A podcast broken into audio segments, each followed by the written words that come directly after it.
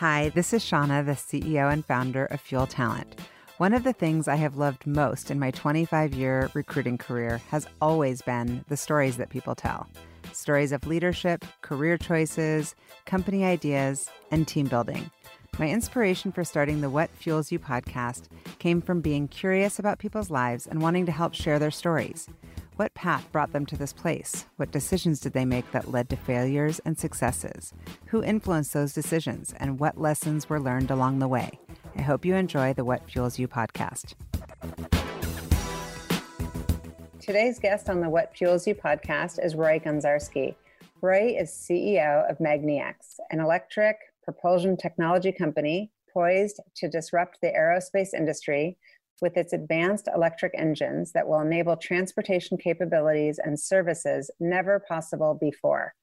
Prior to magniX, Roy was CEO of Bold IQ, a global provider of dynamic real time scheduling optimization software. Under Roy's leadership, Bold IQ grew from a seed software startup to a profitable multi million dollar SaaS company with customers worldwide and across industries. Before Bold IQ, Roy was with the Boeing family of companies for 13 years in continuously increasing roles of responsibility. Other experiences prior to Boeing include private investment banking, corporate finance, advertising, and the military. He is a graduate of Wharton's Advanced Management Program, earned an MBA from the University of Washington, and a BA in economics from the University of Haifa. Welcome, Roy. Thank you very much. Pleasure to be here. So good to see you. Well, we're doing this obviously on uh, audio. We'll do little clips on video. Um, but the people who get to see you are psyched because the airplane hitting your head is in the background is super cool. Way better than my like weird books background. It makes me look a little nerdy. You're way cooler. Love it. Okay. So we're going to start with rapid fire. Um, okay. Question one What is your biggest pet peeve? When people don't put the chairs back to a desk after leaving the meeting. That's a good one. I'll remember that. really that. bothers me. That really? really, and I'll tell you why. When I walk into someone's conference room and the chairs are all scattered around the room, that tells me that the company isn't organized. Right oh, or wrong, that's what I get. And so I, I want to make I get sure, that too, actually. Yeah, I never thought about it though. It's like what? No one could take a second of time to just put the chairs back into the conference room table. So that really bothers me. um, given your industry, I'm curious: Are you aisle or window seat? Uh, aisle. Aisle seat. Okay.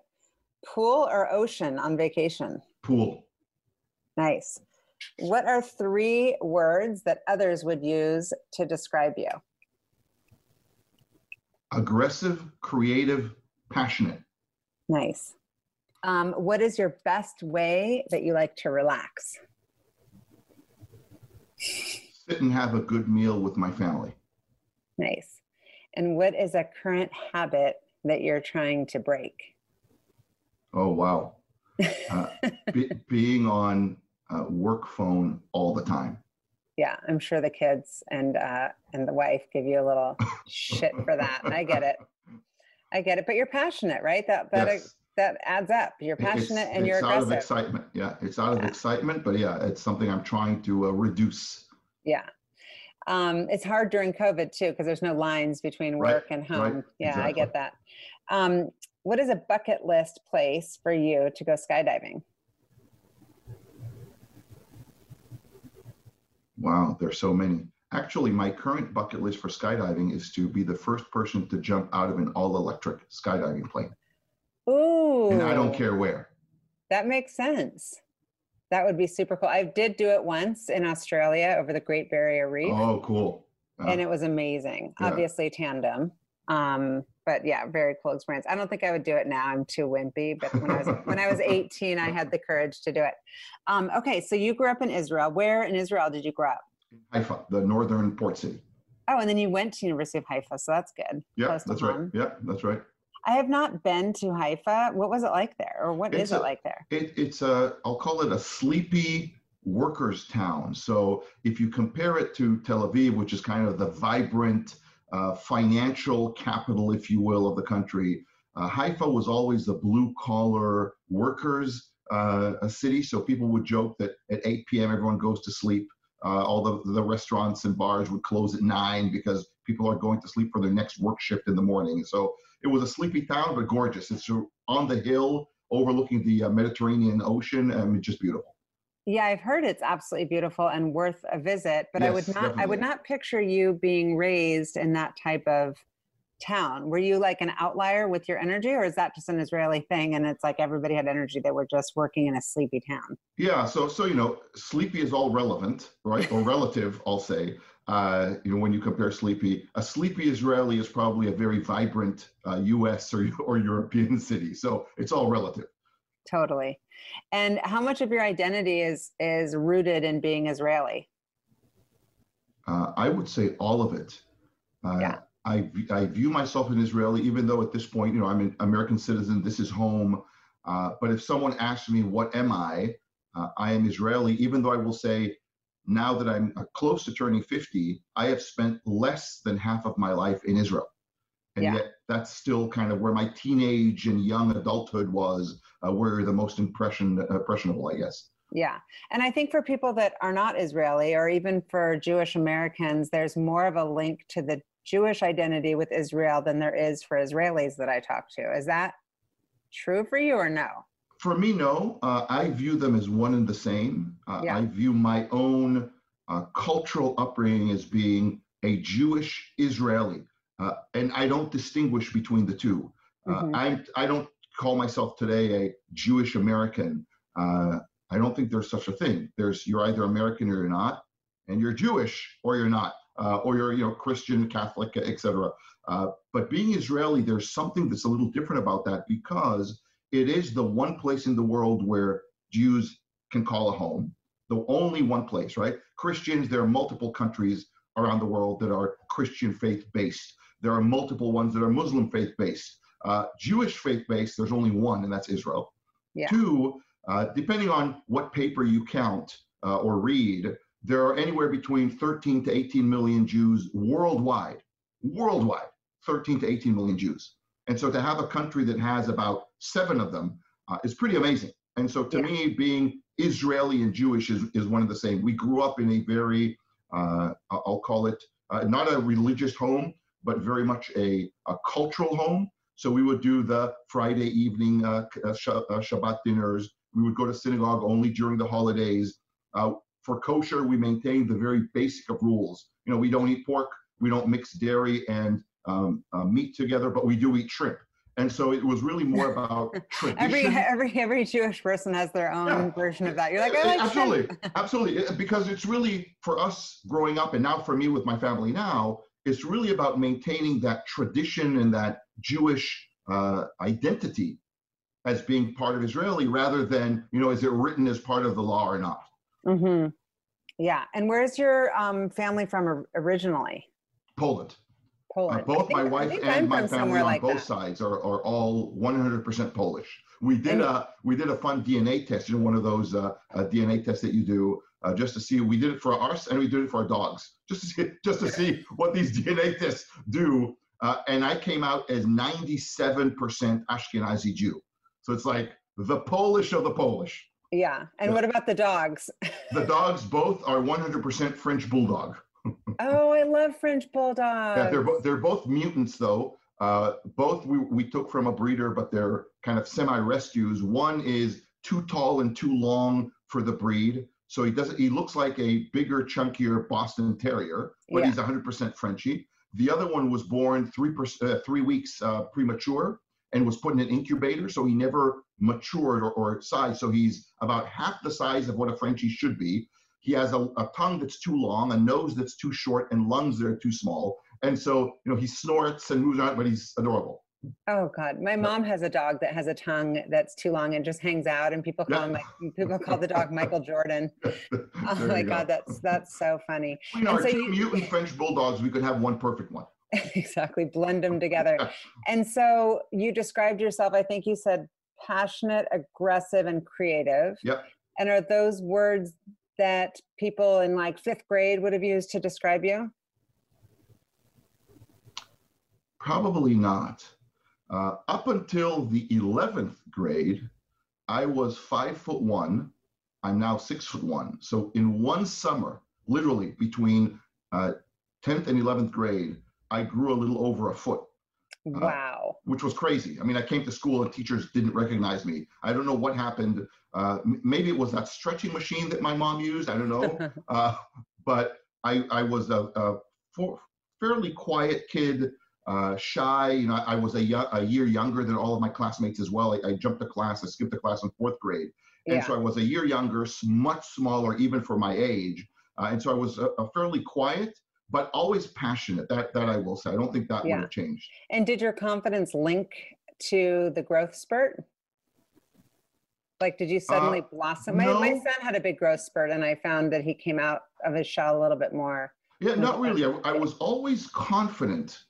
I just wasn't externally confident, if yeah. that makes sense. I, I never questioned kind of my ability or could I do something or not and so on. I just never externalized it.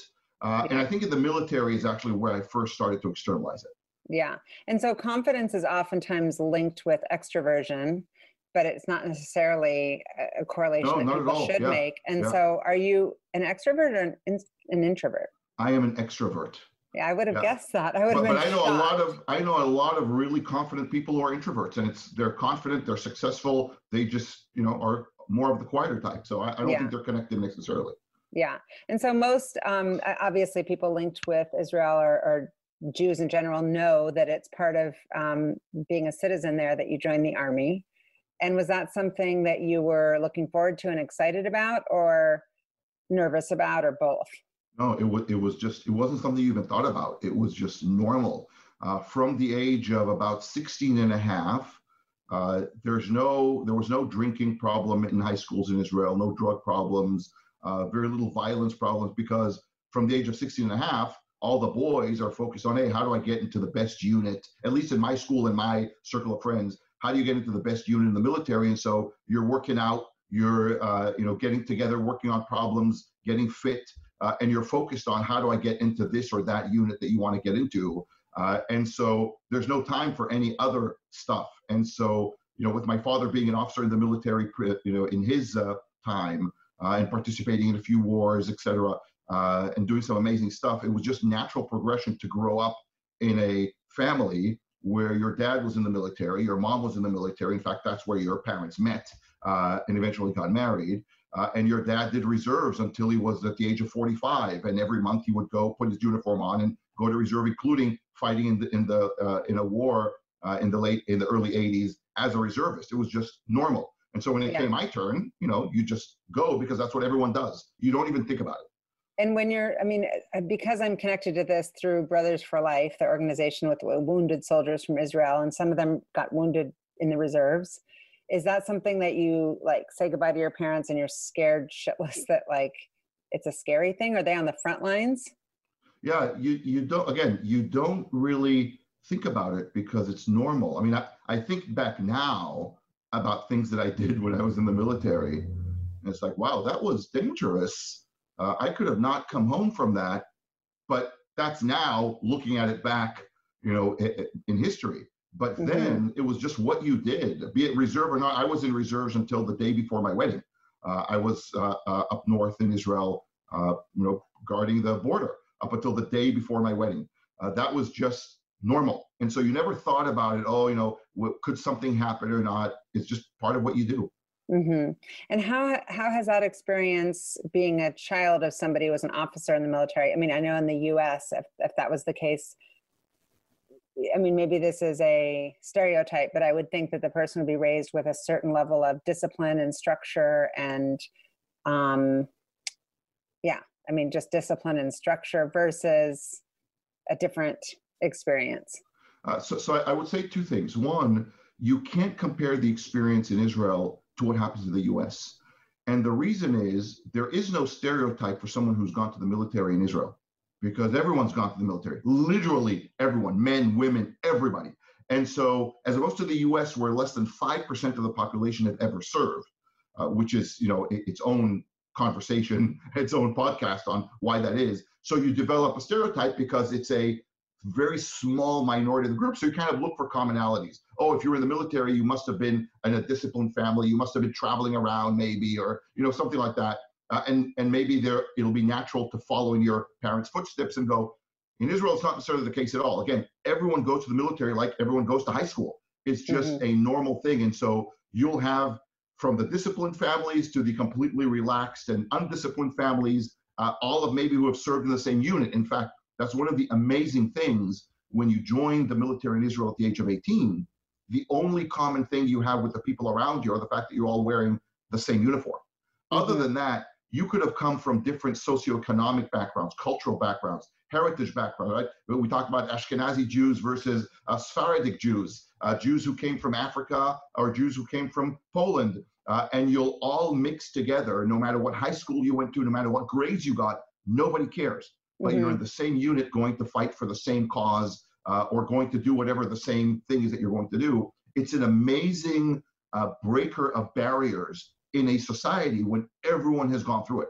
And mm. you can see that in the society, right? I mean, it's a very different uh, view than uh, what happens in many other countries where it's a volunteer small group of people that go versus just everybody goes. So right. th- to that end, I think it's an amazing social aspect. I, I believe if the US had, at the age of 18, some sort of service, it doesn't have to be even military, but right. some sort of service to the greater good, I think this country would be a hundred times more amazing than it already is, by the way. And it is. I, I agree. I completely agree. I mean, obviously, as a mother, that's like scary, but I completely, completely agree. And I, I see the pride in all of my Israeli friends and i think that it's linked. It's like we fought for our freedom we fought for our country and um and it's just in the blood in the dna so and, and, and that's that's one extreme.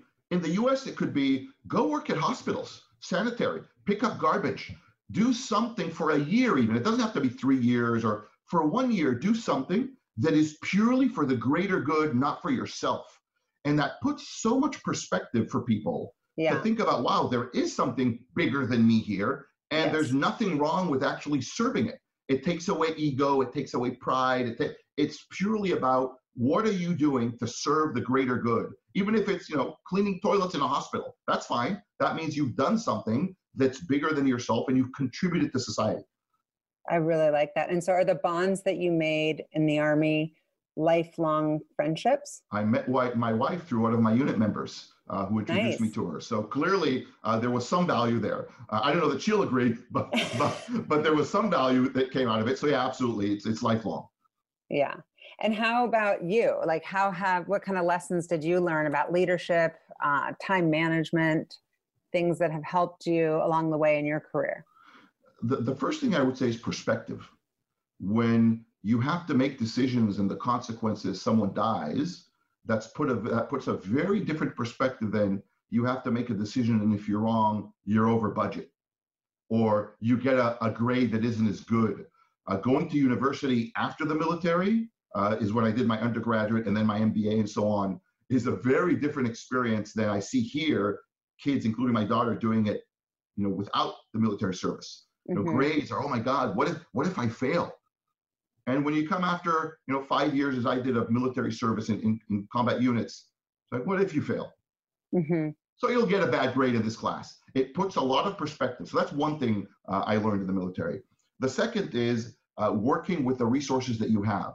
It would be nice, you know, we sometimes had some uh, uh drills that we do with American units that would come uh, either with the Sixth Fleet or otherwise, and we'd get to do some interchange with them and we'd see the equipment that they had and the resources and it was like oh my god what we could do if we had equipment like that. But we didn't. And so you learn to make with what do with, with what you have right? And so this notion of resourcefulness and what really is good enough and what will help you get the mission done and everything else shouldn't be spent time on those types of things become critical. Getting straight to the point.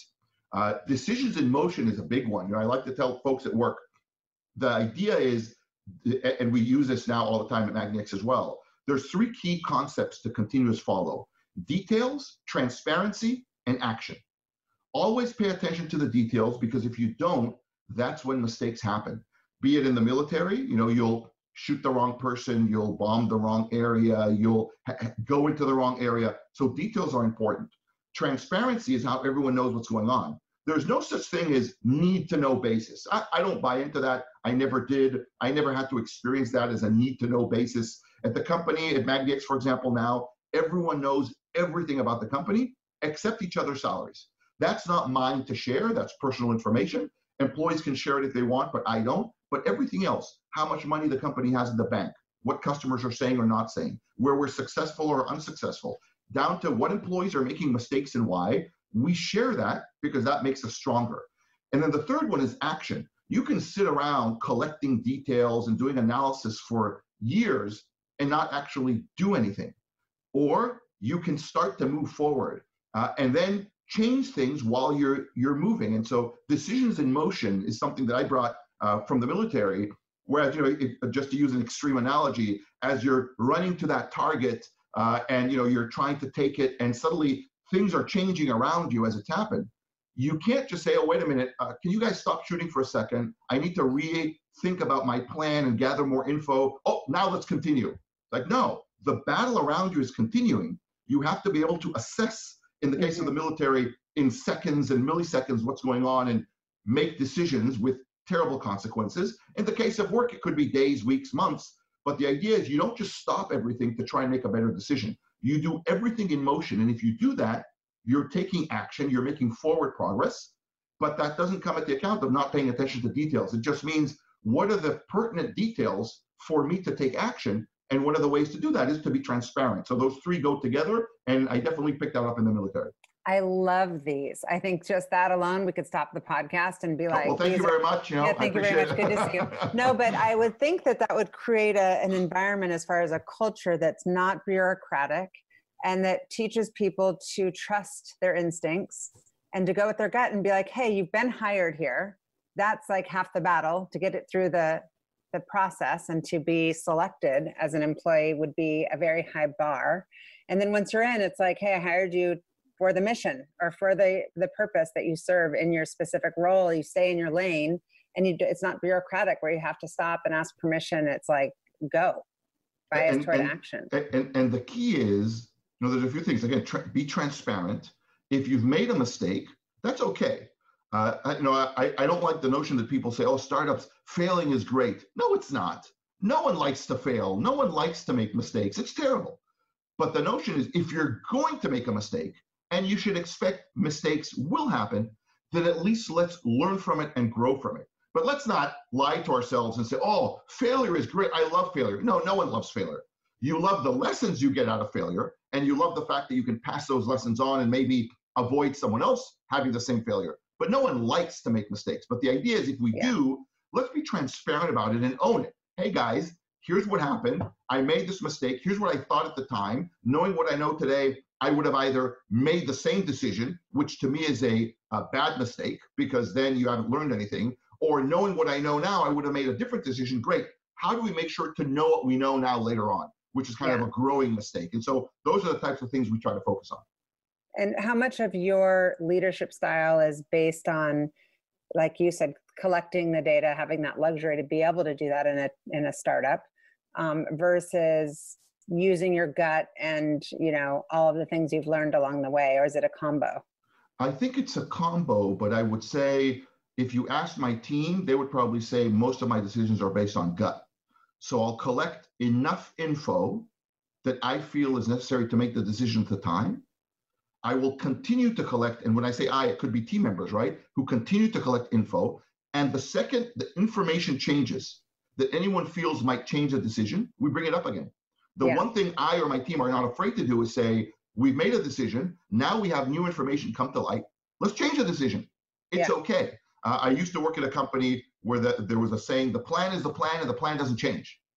Well, are you talking about the Boeing companies? Uh, uh, other company. Other company. Okay. The plan is Got the it. plan, and the plan yeah. doesn't change. It's like no, yeah. it doesn't. Of course, the plan changes. Yeah. If the things around, yeah, if things around you have changed, why would you stick to something that you decided on before where you didn't have all the info? change yeah. the plan. That's okay. Now you have to keep track of it. Again, that's transparency, right? Keep track of it. Why did you change the plan? What's changed? And not just, oh, I feel like it. But to that end, changing decisions along the way is an okay, in fact, a correct thing to do when the world around you is changing. Yeah. Also, also great little nugget. I love that. And so, what ended up bringing you to the U.S. was? Did you think that was going to be just a quick thing for studies, or and then here you are, 25 years later? Not not only did we think that, that was an ultimatum I had for my wife uh, when she came with me. Is we're going. It, it was to go to graduate school. I was very interested in doing M and A uh, after we kind of sold a small company in Israel and made no money out of it. But the experience was phenomenal. And so I wanted to do M&A. So my father told me, you know, the place to do M&A and on a global scale to study it is in the US, right? That's where all the big deals get made. And so, you know, we, we came from a, I'll call it the lower middle class family. And so I couldn't afford to go to the big schools like, you know, Harvard or Chicago or Wharton, where you really go and do M&A. And so we looked at, I'll call it second tier schools, kind of ranked 20 to 50 uh, in the US News uh, uh, and World Report. Uh, and by the way, back then it was all mail, right? Not internet or anything. And so we asked for 15 brochures from different business schools, one of them being the UW. Uh, and my wife said, uh, there's two ultimatums. We had just been married a few months earlier. So there's two ultimatums that if you want this to happen, need to be in place. One is I get to pick the school, as in my wife, uh, which you know is fair. I, I, didn't care which of the 15 schools, so that was a fair trade. And the other was we're going for two years, and after the MBA, we go back home. So those were the two ultimatums. Uh, and so, true story, we got 15 brochures by mail, of course, uh, back from the universities, and we put them all on the bed without opening any one of them. And Einat, my wife, looks at the 15 and said, "This is the one we're going to." And it was the University of Washington uh, Business School. Uh, teaches you the power of marketing and branding. The front cover of the brochure is the quad on campus, which is the four, uh, you know, 1800s aged red brick buildings surrounding this uh, walkway of cherry trees in bloom during the spring and blue skies. Just phenomenal, phenomenal place. Now, nowhere did it say two weeks in the year right, right. I went to University of Washington, so I know exactly the quad and yeah. the, gorgeous, right? Just gorgeous. Absolutely gorgeous. I'm surprised they didn't show the water in the mountains because to me that's just the epic part of Seattle. And so, did you like it when you got here? We loved it. It was, you know, we landed here in August of 1997. Like sight unseen. So we didn't know, not just sight unseen we had not known about anything in Seattle. We watched Sleepless in Seattle with Tom Hanks and Meg Ryan yeah. in order to prepare. That was it. We didn't know Boeing was here. We didn't know there was such a thing as Microsoft uh, or that Starbucks was starting up. Literally, we knew nothing about the area. You know, when you're in Israel, what you know about the U.S. is New York, L.A., Dallas because of the TV series. and, and, that's about it, right? You don't know anything unless you happen to travel. And, and neither my wife nor I traveled a lot in the US, and so we didn't know Seattle at all. But it was the one university my wife picked. So we got in and we came. Yeah. And we arrived, and the day we landed, the front page of the Seattle Times was that Seattle uh, had just won the world's records largest apple pie baking contest. I, I remember this vividly because we had come in 1997. It was a time of a lot of terror attacks in Israel, a lot of buses being blown up by terrorists in Israel. And then you land here in Seattle, and the front page news is Seattle wins the world's largest apple pie baking company. And we thought, my God, this is heaven. If yeah. this is what's on front page news, this is a great place to be. That is hilarious. And so, did you think when you did uh, M and A and and well, you did some, you know, investment banking. It sounds like in finance. Yep. That that was going to be your career, or because to me that's an incredible foundation for any career. So I, I, thought that would be my career. My dream was to eventually one day kind of work in a Wall Street type investment bank. Uh, and I started doing kind of some M&A work uh, during my first and second year of the MBA program. Uh, but I very quickly realized that actually what I liked about the M&A world from when we sold the small company in Israel was being involved in the deal. That was what I liked. And the fact that, role. Yeah, that, that we were part of the operating structure of what the deal was about. Right. Whereas when you're doing M&A from an investment banking perspective, it's like an outsider view. You don't totally. really have skin in the game. And, and I didn't really like that. And so then you know, towards the end of the, the MBA program, when Boeing came to, to uh, school and said, hey, we're looking for someone who can do M&A, but part of our business uh, and do it in Asia, uh, that was kind of a cool fit. And I was able to convince my wife to allow me to apply for the job because we thought, yeah, what are the chances we'll get it? Right? We don't even have a work visa.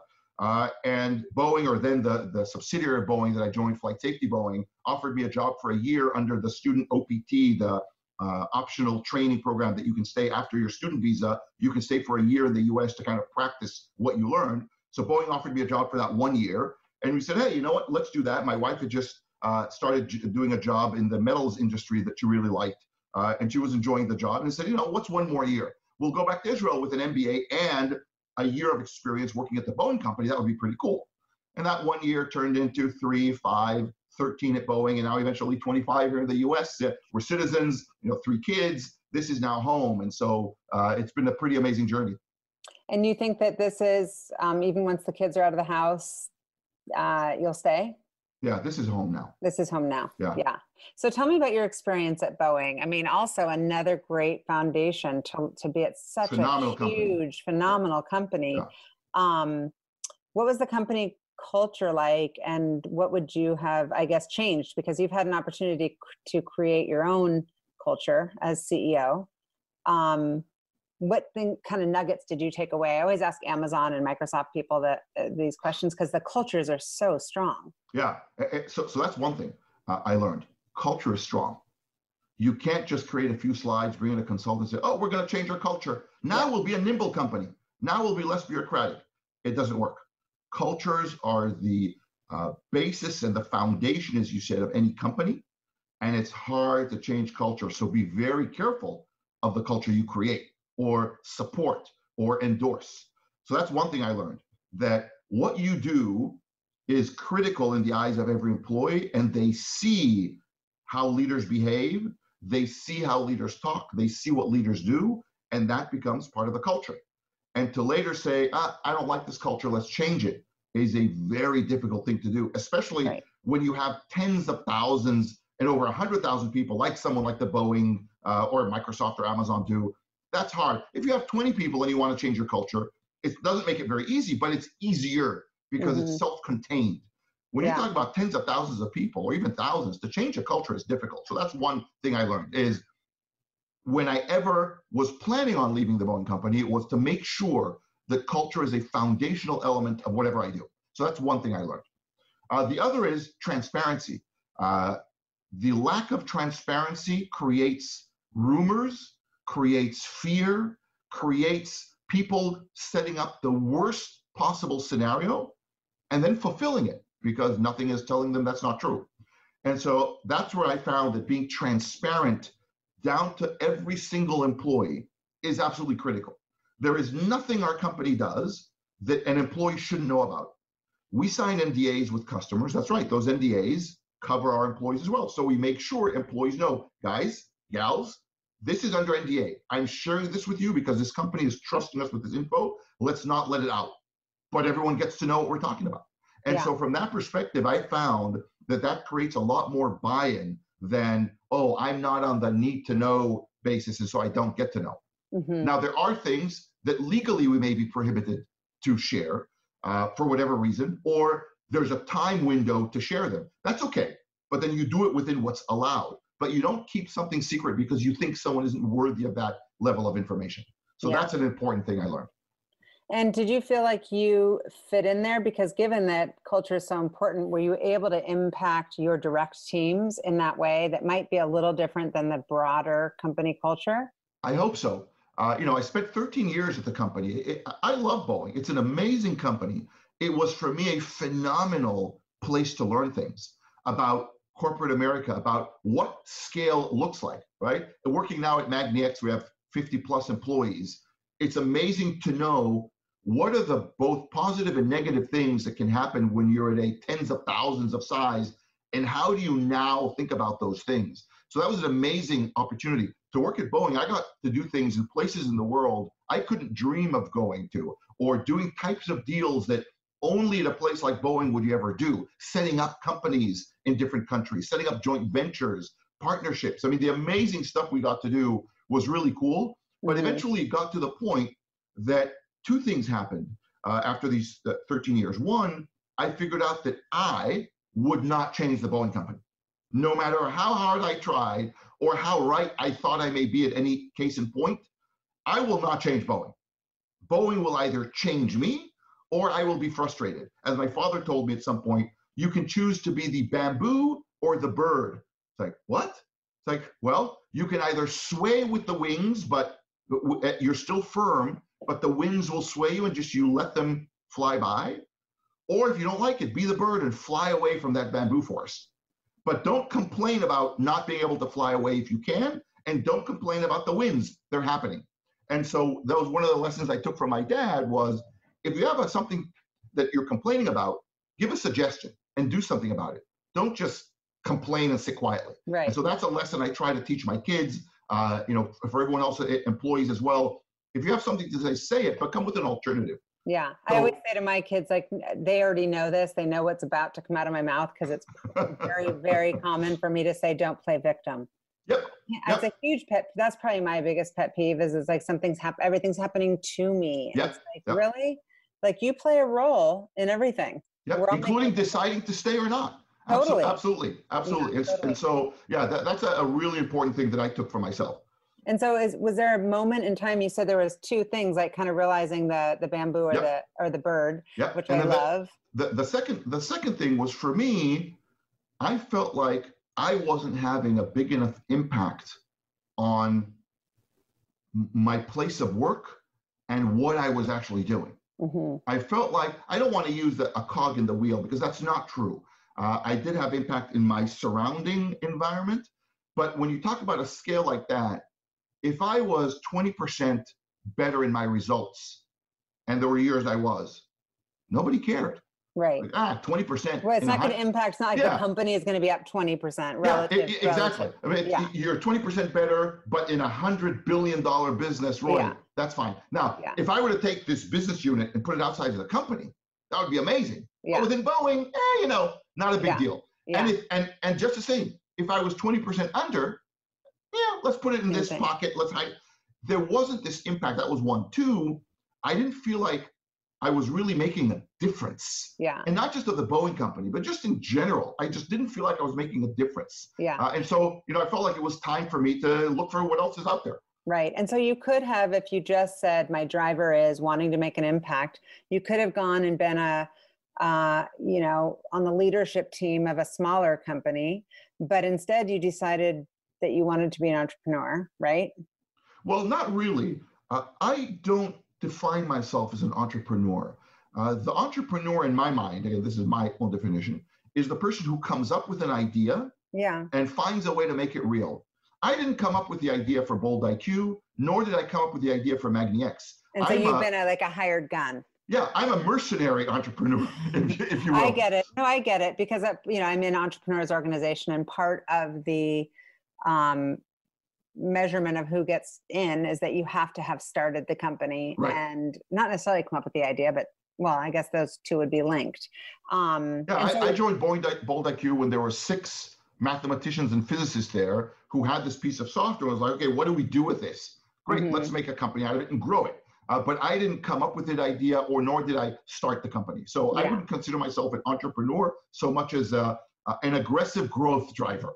Yeah. And so, what would you have considered your Bold IQ experience as a successful one? I think so. I yeah. think so. We and what did you learn from that experience? Yeah, I, I learned uh, quite a bit. Uh, that one, a, gr- a very small group of passionate people with very limited resources with focus can do amazing things. You don't have to have the resources of the Boeing company to change the world. That I learned, which was a, a super important lesson because you always think, ah, you know, what what can I do compared to someone like Boeing or Amazon or Microsoft? You can do a lot with a group of really passionate people, limited resources, focused, and some piece of defendable technology, something, software, hardware, idea, something that you can actually defend, you can actually do amazing things. So that's one uh, thing I learned, which which is carried uh, as well to MagniX and to Eviation now, uh, really, really critical. And the second thing is focus when you're a big company like Boeing or Microsoft or Amazon, you can do like, you know, a million projects that seem interesting because you have giant amount, enormous amounts of people. And you say, hey, the two of you, why don't you work on that hobby project for a second and let's see if something comes out of it. And you can do a lot of these things. It doesn't cost you a lot. Uh, and you can try them. And if they fail, eh, no big deal. When you're a company of six people, 10 people, 20 people, you can't do that. And so you can't be distracted as a startup, at least in my experience, by shiny things that come around. Oh, look, that could be interesting. Let's try that as well. Like, well, if you try that, you don't try this, you don't mm-hmm. finish this, you don't do this. And so then you're losing focus. And as a startup, uh, it's really easy to lose that focus for money. Well, I don't have a lot of money.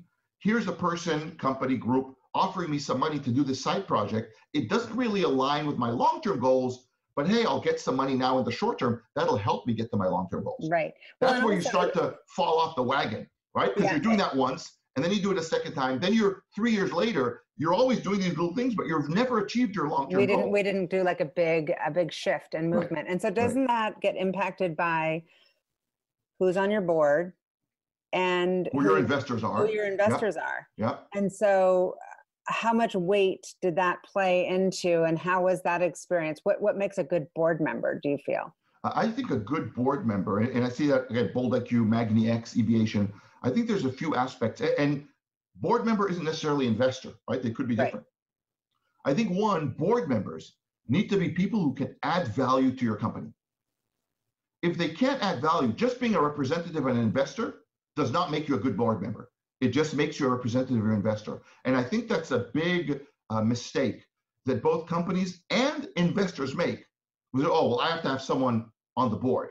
Mm-hmm. It's like, okay, you have a right to have someone on the board. And if you do, at least put someone who can add value to the company. Right. If Either through so- introductions or, or, or knowledge, right? Knowledge Maybe this is someone who's been experienced in running a business or yeah. someone who knows the software, the hardware, the financial aspects. Mm-hmm. Something that when the CEO has questions or challenges, the board can actually answer them or challenge them, right? Mm-hmm. You also want a board that's not afraid to challenge the CEO and say, hey, why are you taking this strategic direction? Like, well, you know, here's what I think. Uh, actually, no. From our collective experience, we think you should do this. Yeah. Great, but the collective experience can't be, well, I invested in a bunch of companies and I had some good exits, so I must be smart.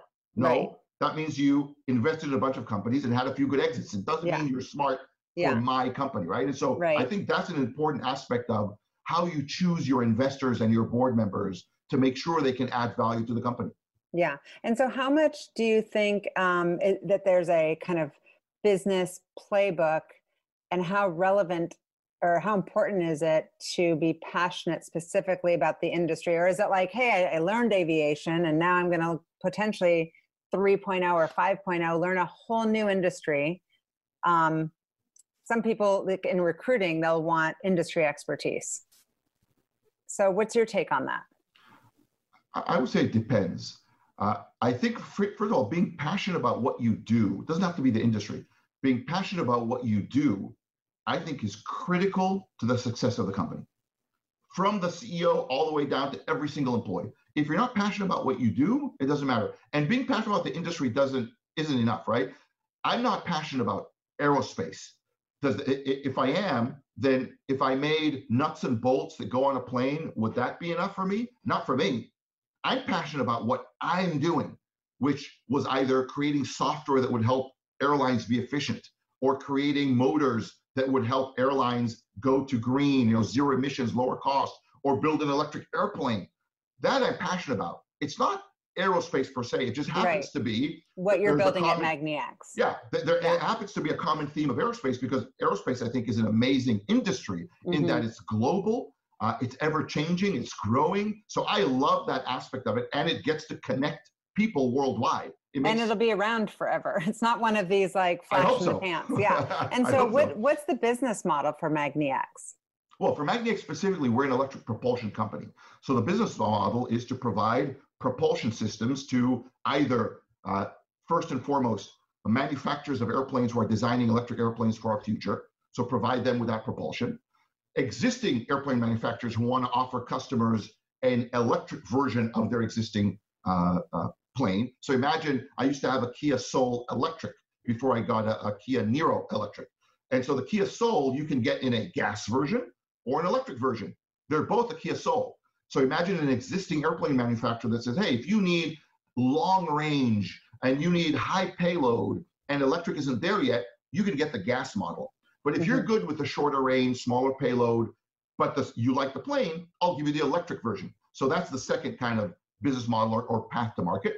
And then the third is retrofits. So imagine existing airlines that have these propeller planes. They love the planes, like Harbour Air, for example, in Vancouver, uh, Canada. They love their airplanes. These are 50 and 60 year old airplanes. They're old, clunky, you know, heavy airplanes, but they're super for what they do. But what they don't like is the fact that their engines are gas guzzling, emission creating, maintenance prone, expensive. They don't like that, but they love the plane. And there's no reason for them to invest millions of dollars in buying a new plane. Then why not just re engine, if you will, or what we call magnify these planes? Mm-hmm. Gut out the gas guzzling, dirty part, put in nice, clean electric uh, propulsion systems, and start flying. So that's the third type of go to market we have. Wow, my brain is like spinning right now because I'm thinking like the barrier to entry for people who are flying private could change because the biggest part of that is the gas, the cost of the gas, which I don't know if people even realize, yeah. and the maintenance. And so it sounds like you're really poised to truly disrupt the aerospace and defense industry. Um, do you have competitors? I'm sure you do. Yeah, we, we have a, a few. Uh, there's a small company in the UK called Rolls Royce one of the world's biggest engine companies for planes, a small company out of France called Safran, one of the world's largest uh, aerospace electric companies. So, yeah, there are a few competitors, uh, but uh, we don't worry about that. We really worry about, again, focus. What are we doing? How do we maintain our competitive advantage? How do we provide value to our customers? And that will take care of itself. Uh, and, and you're right. We are, and this is our only focus. So, as opposed to these other companies who this may or may not be a kind of a side hobby, right? All of my money is made out of internal combustion, gas based jet engines. And yeah, the future may or may not be electric. So why don't we have some people do that? I'm less concerned about that than us, which is if we don't succeed in what we're doing, we all go home, you know, with our tail between our legs and our heads uh, held low. So we will make sure to succeed because this is our future. And I don't mm-hmm. mean as just jobs, I mean as this is our future, right? we can't have you our, are changing the world. Talk yeah, about it. We, we can't we can't have our kids and our grandkids flying on internal combustion airplanes. We can't do that. Whether right. you believe in global warming or you know environmental impact really doesn't matter. I, I really don't care if you believe in it or not.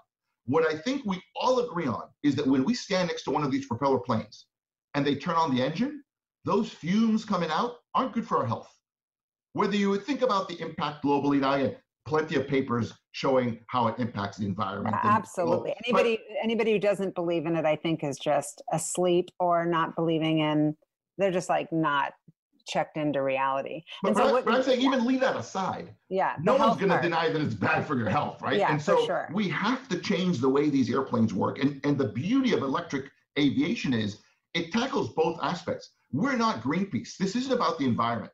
I'm not doing this to save the environment. I'm doing this because it will change the way we fly. It will mean that aviation can now be on demand versus on supply like it is now. Yeah. My eldest daughter goes to Washington State University, studies mechanical engineering there. Super proud of her. It's 230 miles away from Seattle, from where we live. 230 miles. I could, when I want to go visit her, I can either drive there, and it's a five hour drive there and five hour drive back, or I could do what normal people should do in 2020, and that's fly. But to fly from SeaTac to Pullman, 230 miles away, it's a 45 minute trip, is over $400 return per person. So if I want to take my wife and two other kids, that's almost two grand just to go 230 miles. So guess what? We don't do it. Guess what? She doesn't fly back to visit us either. We drive the five hours there and the five hours back. And That's it's not, not, a be- it's not a beautiful drive either. I, I mean, forget beautiful. Yeah. It's just it's 10 hours. Yeah, it's inefficient. Sitting in a car when you yeah. could fly. But yeah. the challenge is operating planes is so expensive that these airlines have no choice but either not fly there at all. So there are 10,000 airports in the United States alone. Only 600 get used by the airlines. 600 out of 10,000. And so we're destroying this ability to be connected easily. Why yeah. can't I jump to a 200 mile town for a weekend or for a day to do some wine t- tasting in Wenatchee? And why yeah. shouldn't it cost me $50 instead of 400 Yeah. because it can't. So electric aviation is so cheap compared to gas-based aviation because of fuel and maintenance that you're getting rid of. It provides the ability for operators to say, let's make an on-demand world that's for the average person, not just for the rich and famous who can fly in a private jet. Right. And by the way, zero emissions. I love I love this and I'm beyond personally rooting for you because I want access immediate, immediately. So tell us like timeline what we can expect for like the future of aviation as far as when this becomes mainstream if you could like m- you know wave a magic wand. Yeah, so I think there should be a few steps. Uh, 2022, you're going to start seeing the first small electric planes start to fly around with passengers on them. My And guess you'll is, and you'll jump out of it. uh, I hope so. I hope I'll jump out of it before that, before they're Yeah. certified, part of our test program, but we'll see if that's allowed or not. Yeah. But 2022, so two years from now, you're going to start seeing the first inklings of commercial aviation flight, five, nine passenger type propeller planes. yeah. 2025, I think you'll start to see a few hundred of them flying around, still in niche markets, you know, like Seattle in the islands, Vancouver in the islands, Northeast Islands of the United States, Caribbean. So it'll be small niches. By 2030, you're going to start seeing hundreds of these small electric planes fly everywhere across the US and Europe, uh, and I'll say uh, Asia as well. And you'll start to see the first larger airplanes, 40 and 50 passenger sized airplanes, start to fly electric. With the one difference, instead of being batteries that provide the electricity, it'll be hydrogen fuel cells that provide the electricity, but they'll still be electric planes.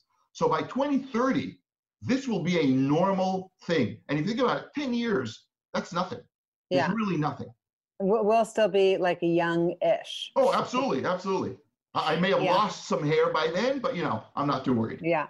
And so, how has COVID, I guess, this whole pandemic impacted your company personally?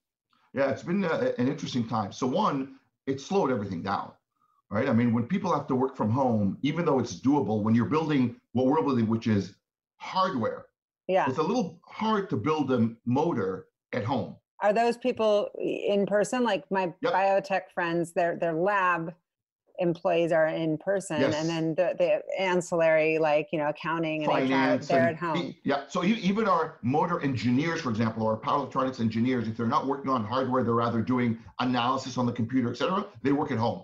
Yeah. When they need to work hardware, they come in. So, for example, when we were building the uh, E Caravan, the world's largest commercial electric plane that flew this past May, it was all done during COVID.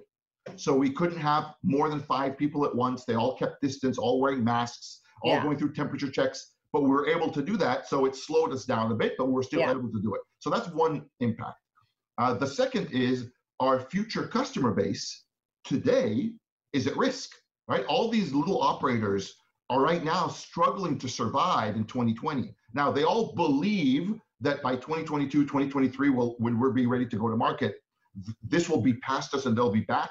But today, that's hard to see, right? So people look at the doom and gloom of aerospace while we look at the future. Yeah. So from that perspective, actually, COVID didn't hit us as bad as the rest of the aviation industry because it's not like we lost revenues. We were only planning on having revenues in 2022, 2023 anyway. sure. And so we didn't have as an immediate impact as the rest of the industry did. But I will say one of the biggest impacts of COVID is that people have come to realize what clean air smells and feels like. Because less cars are driving around and hardly any planes are flying around, suddenly there were pictures of, oh, this is what the, the skyline of LA and Sure. New York and Beijing look like. Wow, look, there's actually a city there Yeah. because there was no smog or emissions coming out of these planes, cars, etc. And Yeah. so that's one impact that people now see this actually can be better. So that's one. Two, if you have to go fly now, if you had an alternative of let's go to a major hub airport with thousands of other people, stand in line for an hour, get on a tube and sit in the middle seat, and it doesn't matter what people say about the air filtration in the plane, you'll still be sitting in the middle seat next to another person next to Still you exposure. after Yeah. being at the airport for, for hours and have to drive to that main airport only to get to another airport and drive another 45 minutes to your destination. Will you choose that if the flight is not transatlantic, transpacific, transcontinental? If you're flying for an hour, you might as well drive.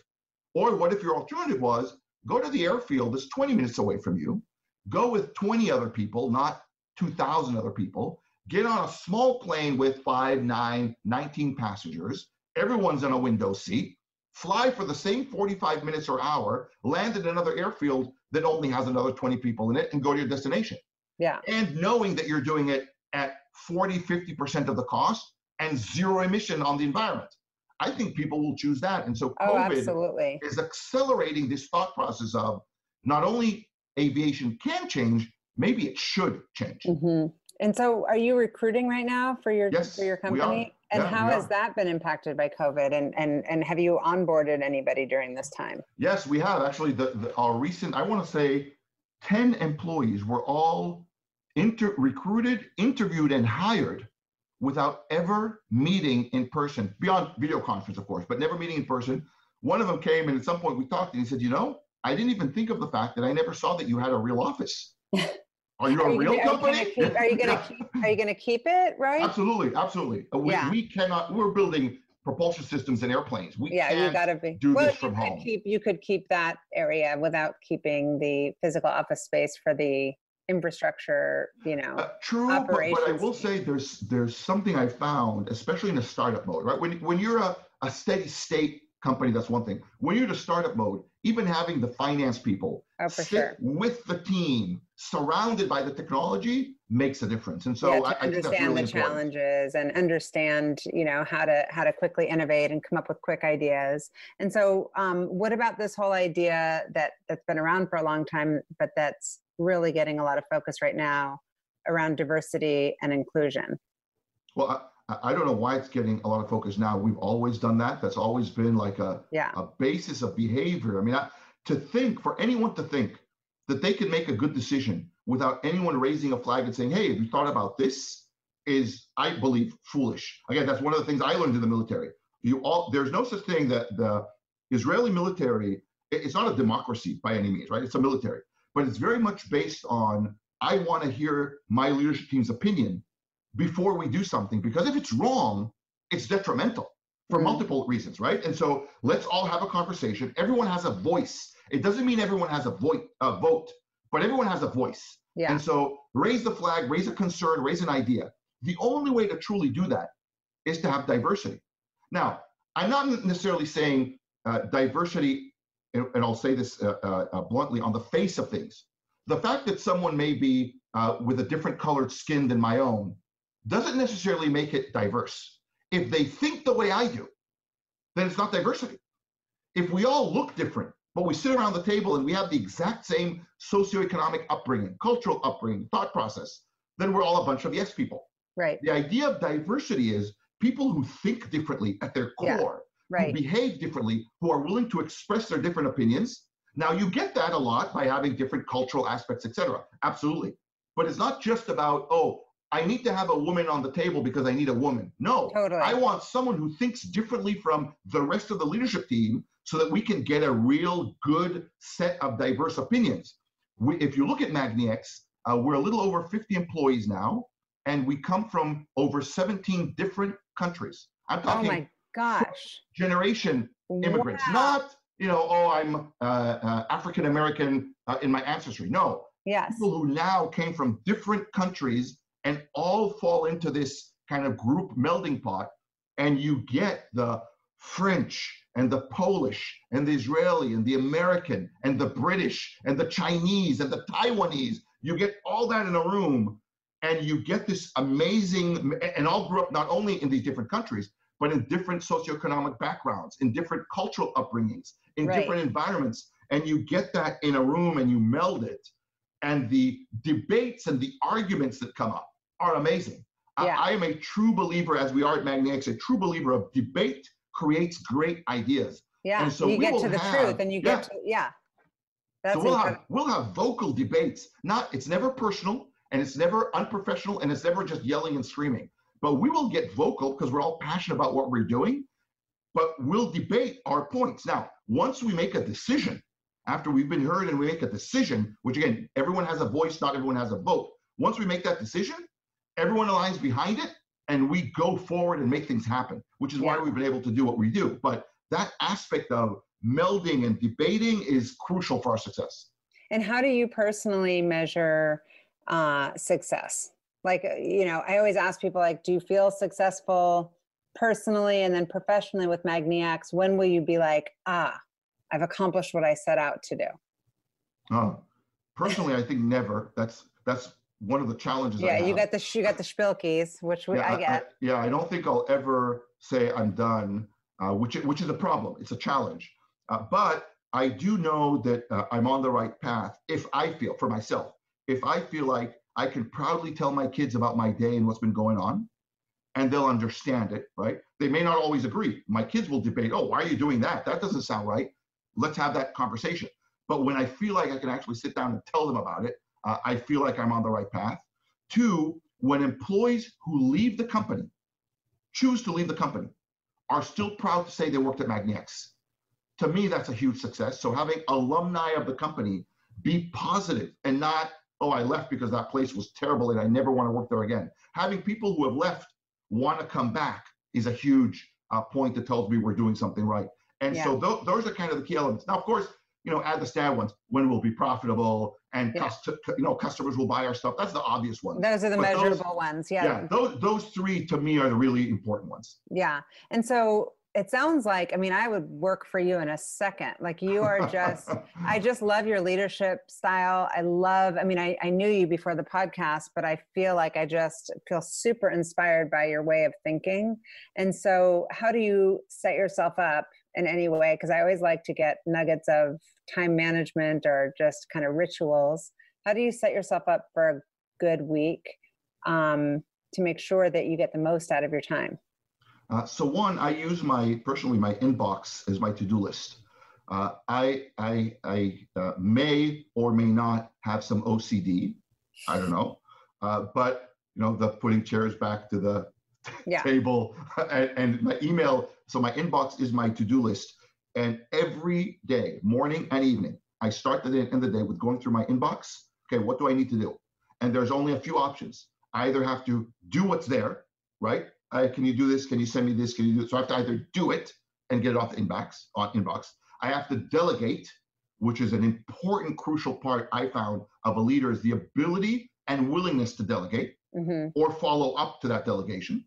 Or three, I have to answer with a, oh, no, we're not going to do this, or we're not going to take action. But that in itself is taking action. Yeah. Things on the inbox just can't sit there. Otherwise, you haven't done anything. And so yeah. that's one way I, I position myself on a daily and weekly basis. So that's one. Two, I literally every day remind myself why we're doing what we're doing every day. Uh, one of them is things like this in my background, looking at these pictures. It takes a second, but seeing that and saying, my God, this is real. This is not about a CGI video or about what could be. This is about doing it now. So that's a, a second thing I do.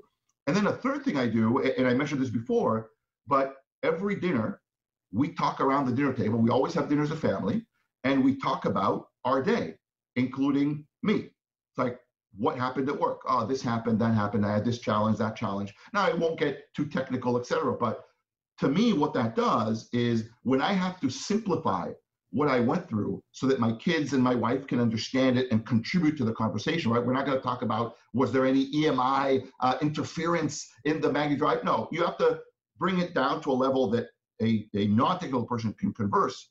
By doing that, I start to myself think about, oh, wait a minute, why didn't I simplify this problem to begin with? Here's a potential solution. Yeah. So it really helps for me solidify ideas that later I can send to the team, and the team I look in and say, Roy, you can't oversimplify it like this. Okay, yeah. great. But at least I thought and we tried, and not, yeah. oh, why didn't we do it later on when we think about it? So Wait, those types also, of activities yeah. help. I love those things. And you're also creating future leaders because if your kids are solving problems before like getting right into the workforce in some sort of significant way, um, they're already going in with a huge advantage just having thought about business and business problems that you're that people face every day. I think the first lesson they already learned is the CEO's job is never done. Yeah. so yeah. They're like, Dad, get off your phone. Get off yeah. your phone, Dad. Yeah, that makes sense. And so my ultimate question for you is what fuels you, the OCD and the the drive and passion, but like what's your kind of legacy? Tough wow. one. I, I, yeah, this is a this is a, a tough one for me. Uh, my legacy will be when my grandkids are proud of what their grandfather did. Yeah, I like that. I just got chills. I'm so glad to see you. Um, I'm wishing you so much success. It's really super exciting to see what you're building. And I love watching it. I'm seeing the press come out, and um, hopefully, people who are, are hearing this are um, going to even take away some of the leadership ideas, but also um, every little part that we can all take on, you know, making the world a more efficient and uh, more friendly to the climate uh, place to be. So thank you, thank you, thank, thank you, you very much. Yeah, good to see you. Yep, definitely.